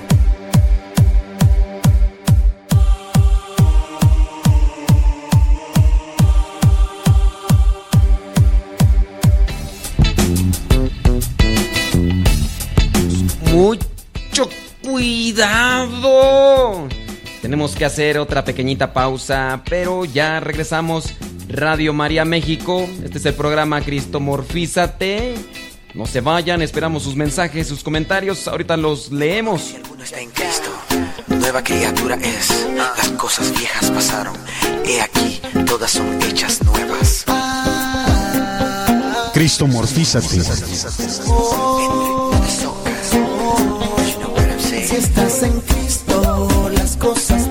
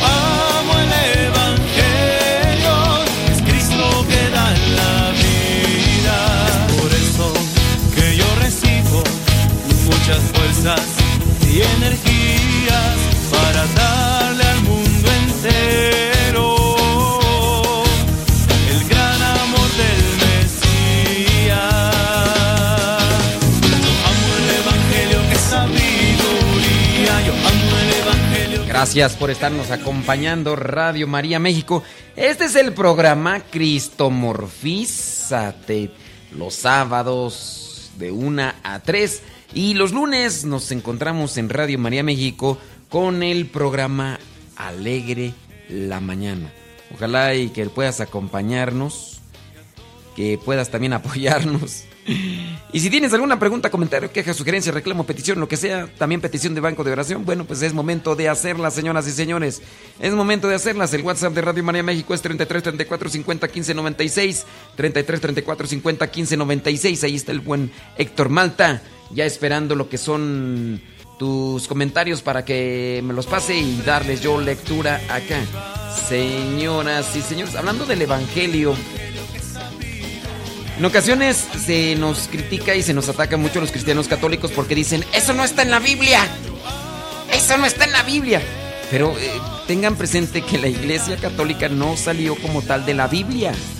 La Iglesia Católica Apostólica y Romana la fundó Cristo. Y la Biblia, tal como la conocemos, llegó a conformarse hasta el año 1300. ¿En serio? Ahí te va el podcast del día de hoy.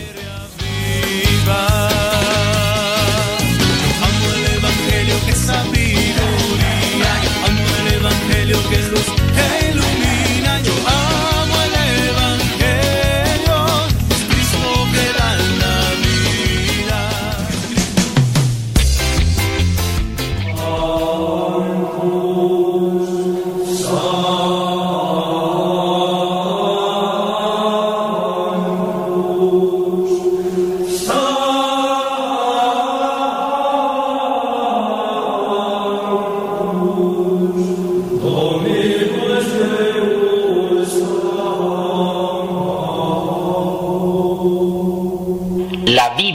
no cayó del cielo. La Biblia no es un libro, son muchos. La palabra Biblia viene del griego y significa libros. El mismo significado nos dice que no se trata de un solo libro, sino de un conjunto de libros. Es decir, la Biblia contiene 73 libros. Por cierto, si tienes una Biblia con menos de 73 libros, no es católica, es protestante. Al final te mencionamos por qué tienen menos libros. Como dato curioso, te comento que según la tradición, en el siglo I de nuestra era, el Papa, San Clemente Romano, fue la primera persona en llamar al conjunto de libros sagrados la Tabiblia, es decir, la Santa Biblia o Sagradas Escrituras. La Biblia se divide en dos partes, el Antiguo Testamento y el Nuevo Testamento. 46 libros pertenecen al Antiguo y 27 al Nuevo. La Biblia fue escrita originalmente en hebreo, arameo y griego. ¿Quién escribió la Biblia? La composición del Antiguo Testamento empezó alrededor del año 1000 antes de Cristo y se terminó alrededor del año 50 antes de Cristo. El Nuevo Testamento se empezó a escribir alrededor del año 50 después de Cristo y se terminó el año 100 o 150 después de Cristo. De tal manera que para escribir la Biblia como la tenemos ahora duraron alrededor de 1150 años. La Biblia, aunque es palabra de Dios, fue puesta por escrito por autores humanos que usaron todas sus facultades y cualidades para escribir la Santa Biblia bajo la inspiración del Espíritu Santo. A estos escritores humanos les llamamos agiógrafos o escritores sagrados. La Biblia contiene poesía en forma de himnos y cantos varios, así como declaraciones proféticas. También hay en ella narraciones de sucesos históricos y relatos que sirven de comparación o ejemplo. Estos son llamados parábolas. Hay igualmente conjuntos de leyes para la vida pública y privada, especialmente para el culto y para la instrucción moral y religiosa. Contiene también proverbios, dichos sabios y consejos prácticos. En el Nuevo Testamento específicamente hallamos cartas escritas a iglesias, grupos e individuos, así como algunos sucesos de la vida de Jesús, desde antes de su nacimiento hasta el momento en que sube al cielo. También hay algunos acontecimientos o testimonios de los que anunciaron el mensaje del Maestro. Todos estos escritos inspirados por el Espíritu Santo. ¿Qué es la inspiración bíblica? Bíblica quiere decir que todos los libros de la Biblia fueron escritos bajo el directo influjo y asistencia del Espíritu Santo. Por eso la Biblia tiene como autor al mismo Dios. Podemos decir entonces que la Biblia tiene dos autores. El autor principal es el Espíritu Santo y los autores secundarios son los hombres de quienes Dios se sirvió para escribirla. Nuestro Señor Jesucristo no escribió ningún libro. Los 27 libros del Nuevo Testamento fueron escritos casi todos por sus apóstoles y por otros discípulos de ellos. ¿Cuál es la Biblia Septuaginta y la Vulgata? Es obligatorio decir que la Biblia que tomaron los primeros cristianos estaba escrita en griego. Esto porque ya el Antiguo Testamento lo habían traducido los 70 ancianos de Alejandría entre el año 250 y 105 antes de Cristo y fue conocida como Biblia de los 70 o la Septuaginta. El Nuevo Testamento se escribió casi en su totalidad en ese mismo idioma, pero a finales del siglo IV el Papa Damaso ordenó a San Jerónimo hacer una versión latina teniendo presente a la Septuaginta. Esta versión en latín se impuso definitivamente en el siglo VII y se denominó Vulgata, porque la intención de la obra era vulgarizarla. Ojo, no se entienda mal esta expresión, lo que pasa es que en latín la palabra vulgo se utiliza para referirse a la gente popular. Siendo así, vulgarizarla quiere decir volverla popular. Diferencia entre la Biblia de los protestantes y los católicos. La Biblia católica de los protestantes se diferencia en la cantidad de libros. A la protestante le quitaron Tobías, Judith, Sabiduría, Eclesiástico, Baruch, Macabeus 1 y 2 y algunos fragmentos de Esther y de Daniel, todos estos del Antiguo Testamento. A estos libros que ellos no aceptaron les llamamos deuterocanónicos porque fueron incluidos en el canon alejandrino. Acuérdese que este canon es la lista de libros de la Biblia en hebreo, traducidos al griego por los 70 sabios de Alejandría, es decir, hicieron la Biblia Septuaginta.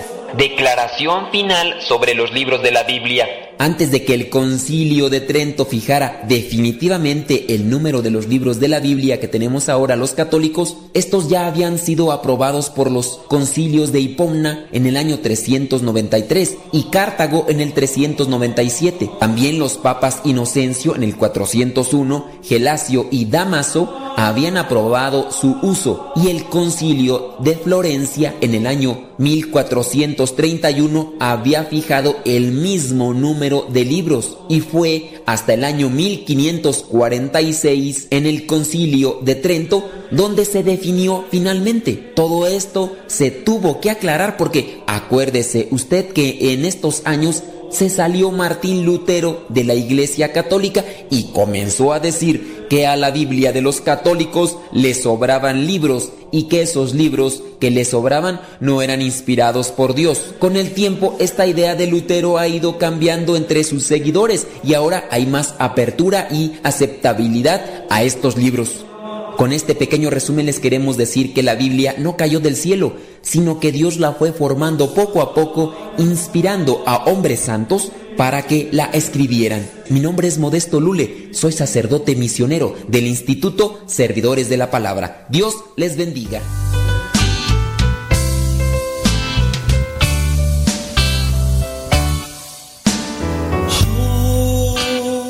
Yo, creo que a veces no me explico muy bien porque no tengo mucho vocabulario.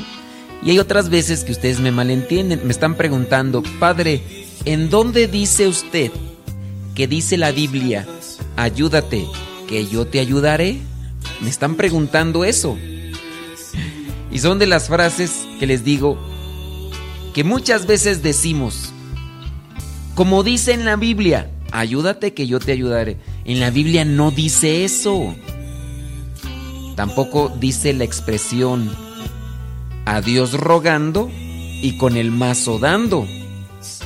Tampoco dice esa expresión.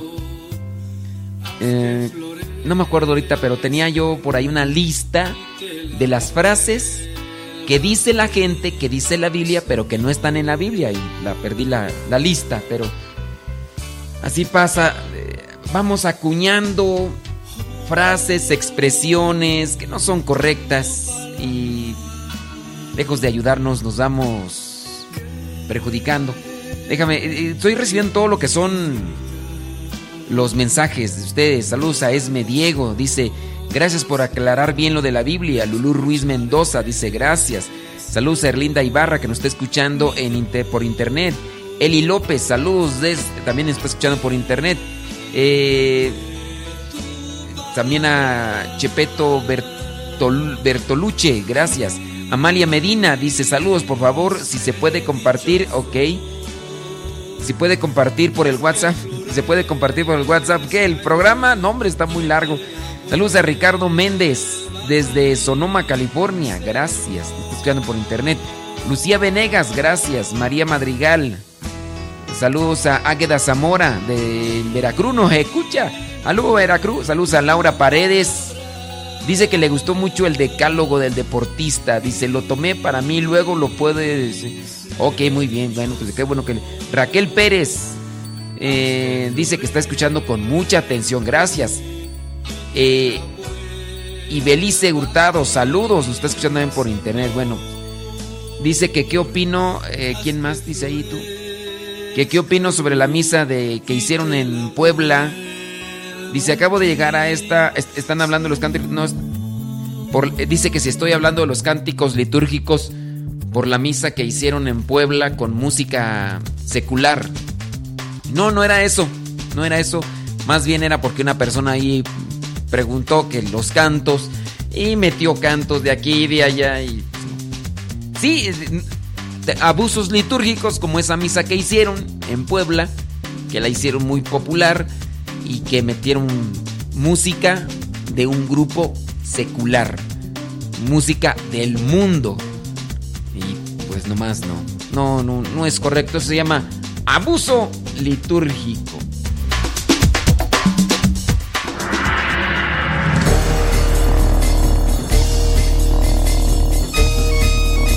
En los cuentos todo se vale. Hay uno que habla sobre tres hombres, cada uno de los cuales cargaba dos sacos que estaban sujetos a sus cuellos, uno al frente y el otro a sus espaldas. Cuando al primero de ellos le preguntaron qué había en sus sacos, respondió, mira, todo cuanto de bueno me han dado mis amigos se halla en el saco que traigo atrás, ahí fuera de la vista, y al poco tiempo olvidado, como casi no lo veo. El saco que traigo enfrente contiene todas las cosas desagradables que me han acontecido, y en mi andar me detengo con frecuencia saco esas cosas y las examino desde todos los ángulos posibles. Me concentro en ellas y las estudio y dirijo todos mis sentimientos y pensamientos hacia ellas. Como el saco lo traigo enfrente, es más fácil. Se puede analizar a primera vista que este primer hombre, como consecuencia de esto que hace y al traer ese saco al frente, siempre estaba deteniéndose para reflexionar sobre las cosas desafortunadas que le habían sucedido en el pasado, lo que hacía que avanzara muy poco. El segundo hombre también fue interrogado le preguntaron qué era lo que llevaba en sus dos sacos. En el saco de enfrente están todas las cosas buenas, acciones que he realizado, dijo este segundo hombre. Las llevo delante de mí y continuamente las saco y las exhibo para que todo el mundo las vea. Mientras que el saco que llevo atrás contiene lo que son mis errores. Lo llevo conmigo a donde quiera que vaya. Es mucho lo que pesan y no me permiten avanzar con rapidez. pero por alguna razón no puedo desprenderme de ellos. Al preguntarle al tercer hombre sobre sus sacos, este dijo, el saco que llevo enfrente está lleno de maravillosos pensamientos acerca de la gente, de los actos bondadosos que han realizado y todo cuanto de bueno he tenido en mi vida. Es un saco muy grande y está lleno, pero no pesa mucho. Su peso es como las velas de un barco. Lejos de ser una carga, me ayudan a avanzar. Por otro lado, el saco que llevo a mis espaldas está vacío, pues fíjate que le he hecho un gran orificio en el fondo del saco y ahí voy colocando todo lo malo que voy escuchando que me dicen los demás. También todo lo malo que a veces pienso acerca de mí. Esas cosas las voy echando al saco de atrás. Pero como tienen el agujero, conforme las voy echando, se van saliendo. De modo que ya no tengo peso que me haga el saco de atrás y mi camino es más ligero.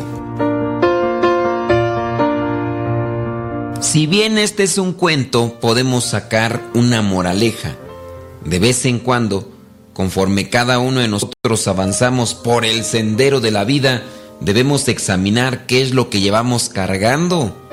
¿Nos abruma el peso de los pensamientos negativos que tenemos de nosotros mismos? ¿O bien se trata de un fardo de temores que nos dicen que estamos a la altura de cierto estándar artificial? ¿Acaso una serie de escudos protectores y armaduras psicológicas que nos impiden relacionarnos con los demás de manera libre y sincera? Llevamos a cuestas todo el peso de las malas acciones que hemos recibido de parte de amigos y familiares y que nos han afligido en el pasado? ¿Qué es lo que nosotros llevamos cargando? O bien, el peso de todas las falsas lecciones que nos enseñan a detectar cualidades indeseables en los demás y luego darle la espalda a la persona en cuestión una vez que identificamos una de tales características? Lo cierto es que cada uno de nosotros nace con la libertad de seleccionar aquellos pensamientos que habrán de dirigir nuestras vidas. Nosotros elegimos la senda que queremos recorrer y tenemos la capacidad de elegir lo que hemos de llevar en el trayecto. Los pensamientos y actitudes negativas nos abruman, hacen que nuestra travesía por la vida resulte más difícil.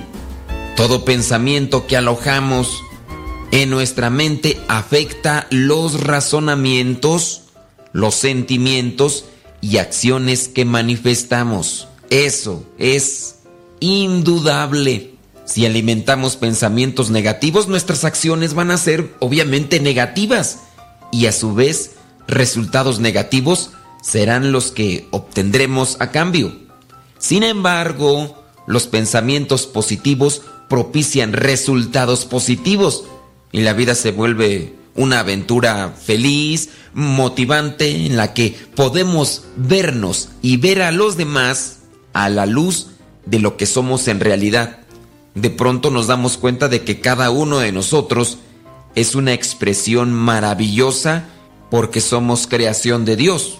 Recuerda, según escojas tus pensamientos, podrás crearte un ambiente de mucha alegría o de mucha tristeza. ¿Qué es lo que llevas en aquellos sacos que te acompañan en tu vida? ¿Qué es lo que vas guardando en tu corazón, en tu mente, conforme a lo que vives día con día? Muchas veces nos encontramos en esa espiral guardamos cosas y no sabemos para qué, pero ahí las tenemos. Decimos, a lo mejor algún día sirven y en muchos de los casos solamente ocupan un espacio y en algunos otros vienen a ser simplemente basura. No guardes pensamientos ni cosas negativas que solamente te van a estorbar y a producir un olor fétido en el caminar de tu vida por este mundo y que al mismo tiempo van a contaminar a los que te acompañan. Purifica tus pensamientos, purifica tus palabras, purifica tus actos, para que todo lo que vivamos nos ayude para sentirnos más libres, pero al mismo tiempo más limpios. Una persona limpia, con olor a limpio, simplemente es atrayente porque el olor es agradable y al mismo tiempo da confianza para poder saludarle e incluso darle un abrazo.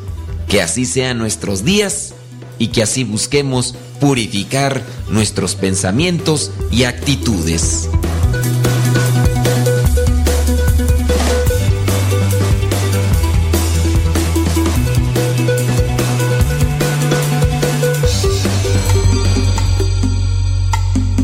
Sábado 14 de octubre, ya casi nos vamos. Recuerden que los esperamos el próximo lunes aquí en Radio María México con el programa Alegre la Mañana. Está cambiando mi vida. Desde San Luis Potosí nos mandan un mensaje y nos dicen que eh, ¿por qué no hablamos sobre el saludo de la paz? Hay varios documentos de la iglesia que refieren cómo debe de ser el saludo de la paz.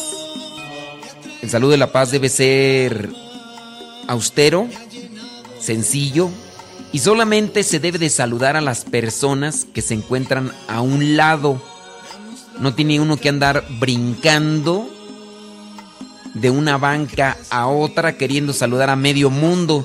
Ni el sacerdote se debe de bajar del presbiterio. Se deben de evitar saludos familiares, es decir, besos, abrazos y demás no se deben de dar. Eso lo pueden encontrar en la instrucción general del misal romano y por ahí hay dos, otros dos documentos también. Redención y Sacramentum habla sobre eso. Señoras y señores, nos despedimos de Radio María México. Muchas gracias. Este fue el programa Cristomorfízate, tu servidor y amigo, el Padre Modesto Lule de los Misioneros, servidores de la palabra. Nos escuchamos el próximo lunes con el programa de la Mañana y el próximo sábado aquí nuevamente con el programa Cristomorfízate. Eres mi verdad.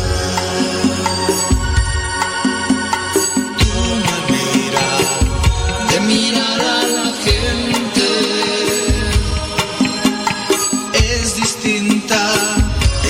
la miro yo.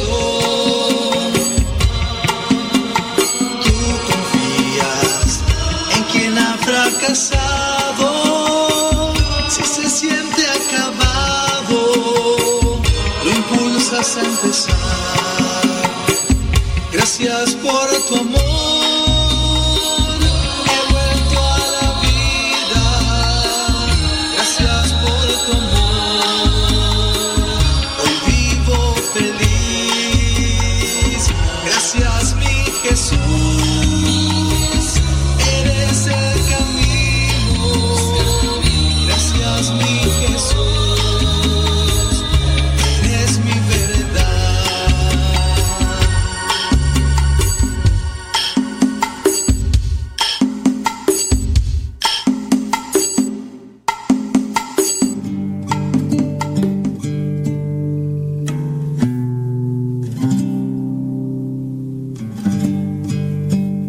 Has dado tanto, Señor. Por eso hoy queremos valorar nuestra libertad, amándote y buscándote siempre, buscando siempre la verdad. Y aunque somos tan indignos de ti, De la producción Muéstrame el Camino, amarte hoy, mañana y siempre. Son los misioneros servidores de la palabra. Amarte hoy, mañana y siempre.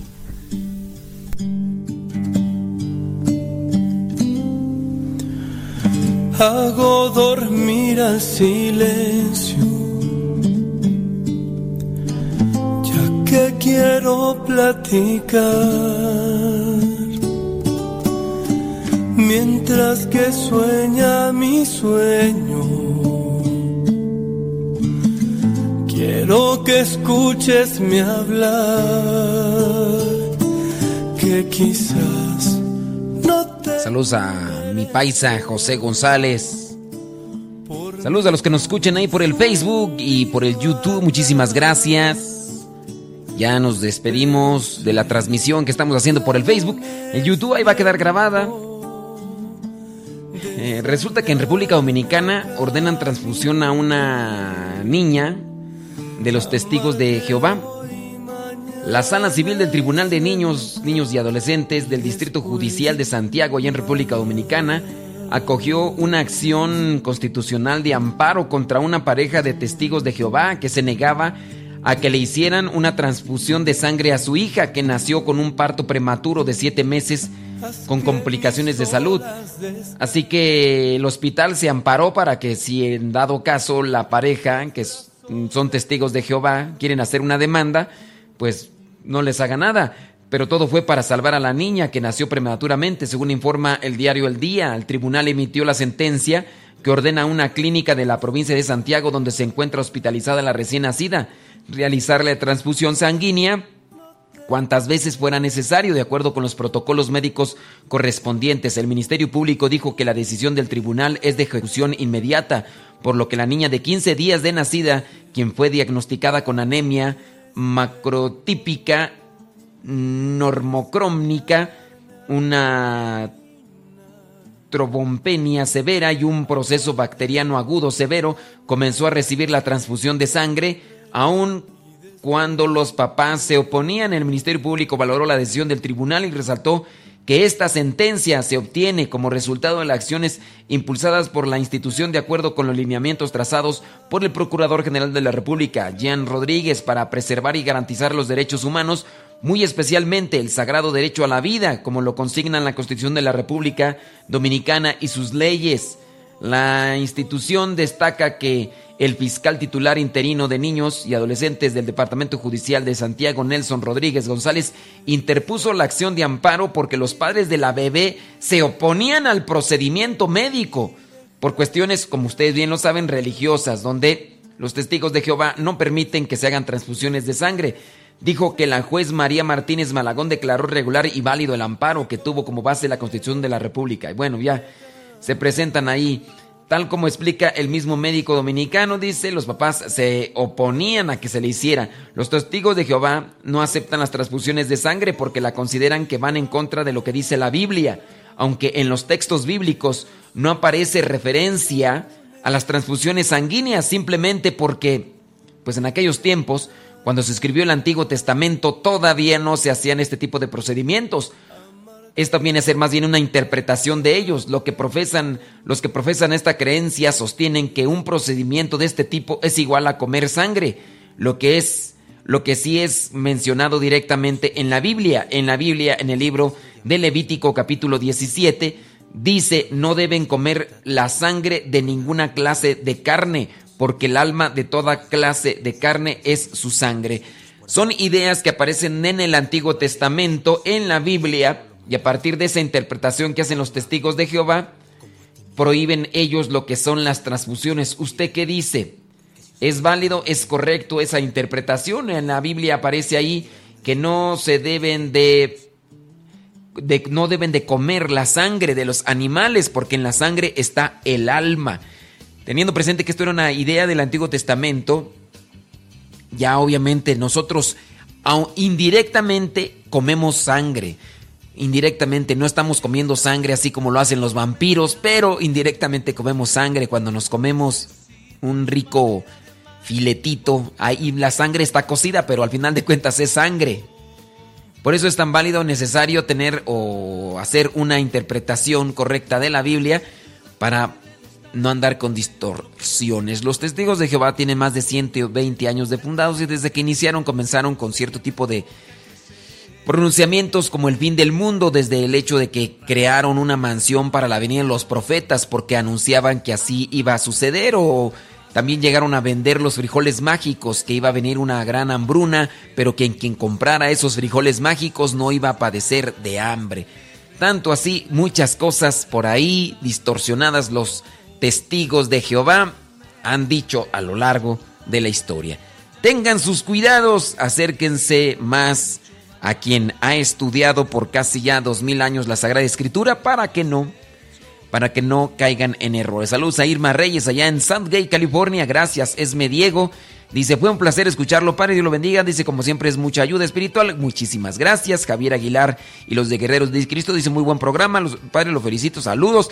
Gelune Kein Agosto dice, ándele, pues muchas gracias. Suena Ortiz dice, saludos. Y vuelve a poner bendiciones. Eh, ya mencionamos que gramaticalmente no es correcto decir bendiciones. ¿Por qué no poner mejor que Dios derrame abundantes bendiciones sobre usted? No es correcto. Gramaticalmente no es correcto decir bendiciones. Porque hace falta un artículo, un sujeto, también un objeto directo o indirecto. Bendición, bendiciones qué?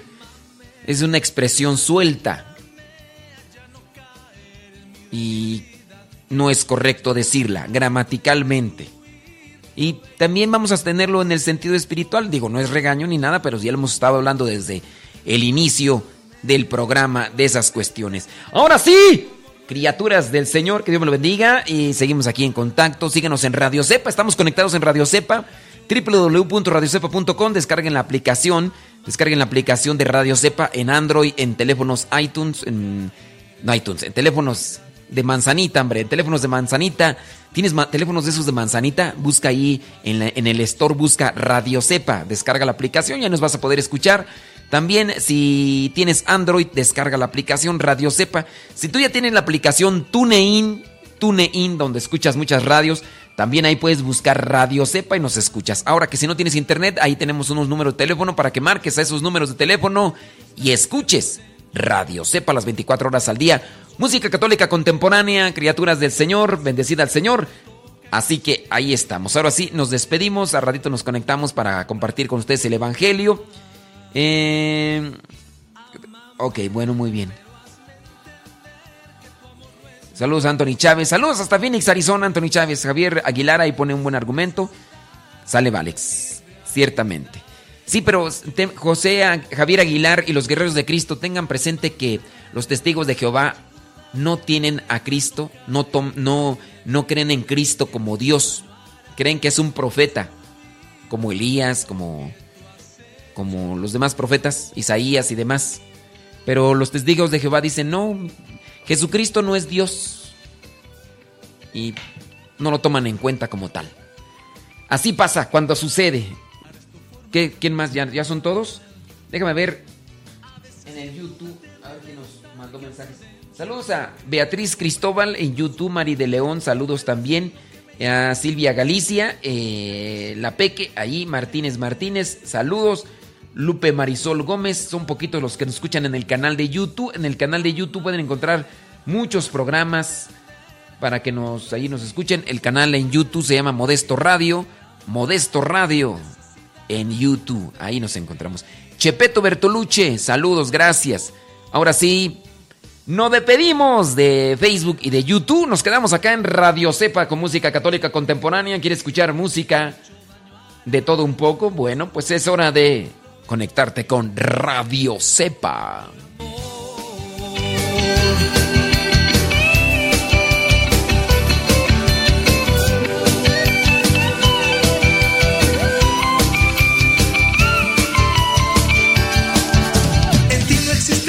sino solo un momento de la vida y el presente que no es tan diferente.